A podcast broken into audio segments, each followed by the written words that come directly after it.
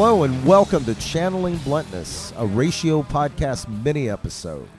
I'm your host, Johnny Ray, and I am here with my co-host, Jack Slayton. Hey, how you doing? Good, man. It's good to be here with you. We are recording from the Sunset Marquis, kind of like our home away from home now when we come out for all this rascalry that we get into now here in Los Angeles.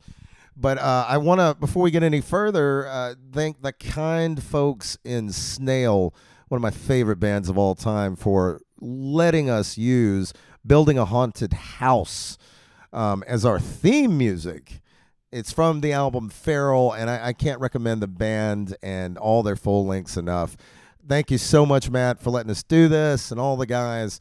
You have an eternal favor with me on this plane and beyond. But let's get to the affairs of the day. We are out here covering a music festival out here in Los Angeles, and we are about to relaunch. Well, this is the relaunch you're hearing right now. You know, more with these mini episodes, mainly Channeling Bluntness, which the premise is this. We sit down with one of our favorite artists, we have a blunt, we smoke said blunt, and that's the length of the interview. We talk about marijuana-related issues and the such, but there's really no constraints on what we talk about or anything of that nature. So it's not meant to be, you know, any kind of science lesson or anything that's objective journalism. It's just to hang with some of your favorite marijuana-friendly artists. And we couldn't be more excited tonight to have on Mr. Dan Lilker of the mighty Nuclear Assault, the mighty Brutal Truth, and the mighty S.O.D. Just an absolute pleasure to have this dude on. Super nice guy, and all around just great dude for metal and marijuana. Always was an outspoken activist for it, and when, you know, some of us that liked the weed early on, he was like a shining kind of light. You know, that we saw this cat that dug smoking the herb and made no bones about it. Just didn't give a fuck. And that's kind of where we're at now. We don't give a fuck anymore. And beautiful things happen when you don't give a fuck anymore. So what did you think of Danny, Jack, out in Vegas? We got to spend a good bit of time with him. Tell me what your recollections are. Oh, I mean, it was fun getting to hang out with everybody out there. It was a very... I don't know. It was a very special trip, and yeah, it was great to meet those guys and get all that good work done. Yeah, yeah. So that's what we're trying to do, man. We're trying to. These are supposed to be lighthearted, and in the spirit of that. But you know, they're also supposed to be goddamn serious, because this is medicine, and it should be treated as such. And any kinds of shackles of any kind of stigmas should be dropped. And we will always stand up and stand behind that vibe and that feeling. And it's really something that I can only say has just come so far in these last 20 years or so. And that, before we get to our main interview here tonight, that's something I want to say, and not in a cavalier way, but just out of love and respect to all of our listeners, that this is not something to be taken lightly, marijuana now. You know, this is not the weed you smoked in high school for some of us. This is daily being perfected, and it's an amazing thing, but I'm not going to be some hippie asshole and tell you it's your own trip, man. I'm going to give you all the information I can. So, and I would urge you to do the same before you go into any endeavor where you're going to be experimenting with any kind of substance. And we'll stand behind that as well to the end. But now that all the lectures are over and everything, let's get to some fun with the mighty Dan Lilker. All righty, Johnny Ray here at the Ratio Podcast here out in Psycho Las Vegas.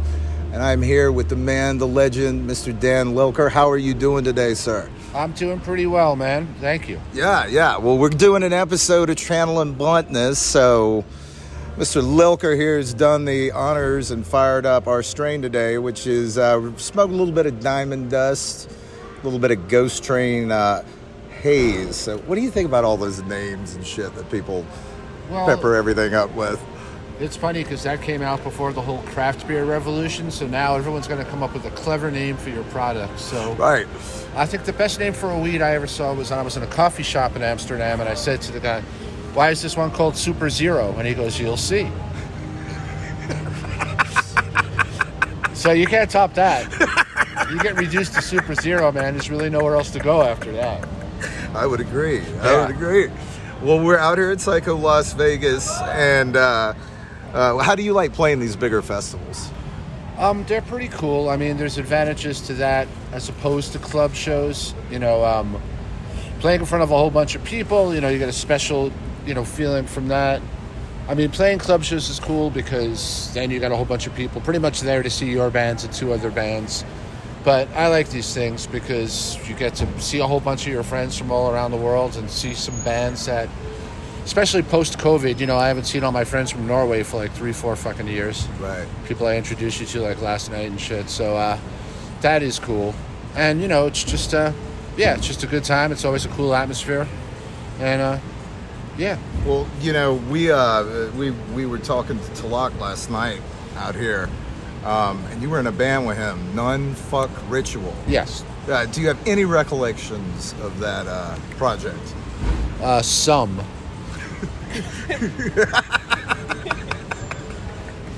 Nunfuck Ritual was basically his band, and he had always liked my bass tone and figured I would be the perfect person to play on it, and we were friends already. And basically what it is his vision of what black metal would sound like if it was at doom speed.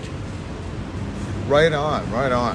Well, okay, we're at a festival right now where marijuana is legal here in Nevada. What was it like in those early touring days when you're trying to locate weed in like a strange town where you don't know the promoters or you don't know the clubs or anything like that?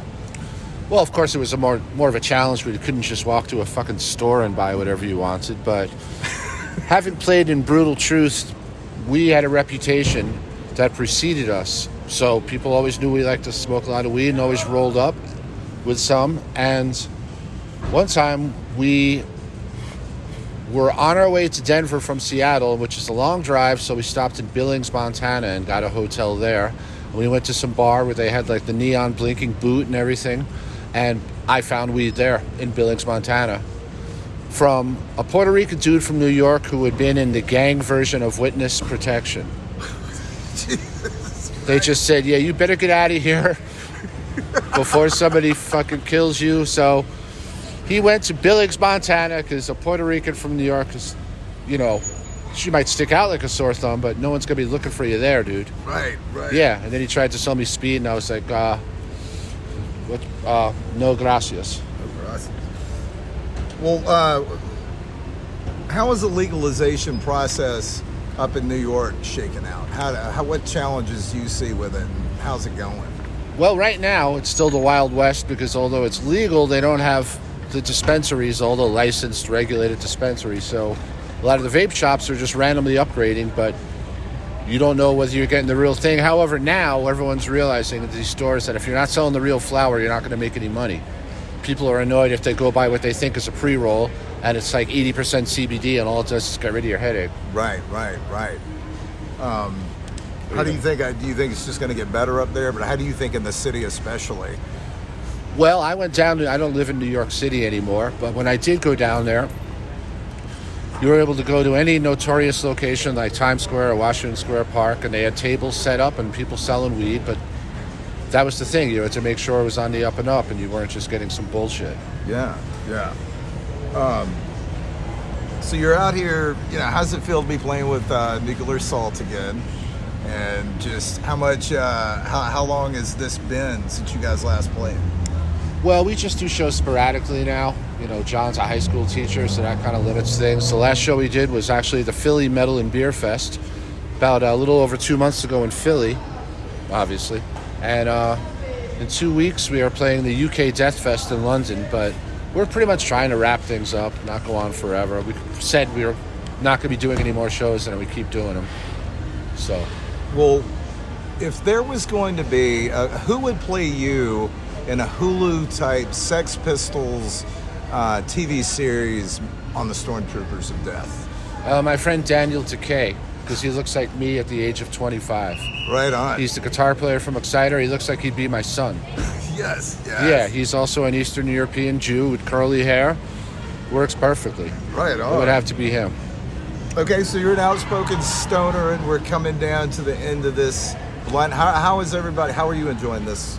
I'm enjoying it very much. I'm looking forward to my afternoon bagel. Yeah. That has nothing to do with my religion. That's just a random thing because we bought... Oh, yeah. Well, we brought Wegmans bagels. Oh, yeah. Man.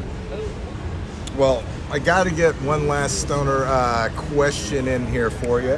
What are your favorite go-to stoner records when you're sitting back and relaxing? Let's see. Well, there'd be My Bloody Valentine, Loveless, or... the latest record by these guys, Najul, an Australian black metal band, the Urkala EP. The vocals are purposely undermixed, so when you're really high, you think there's an orc in your closet.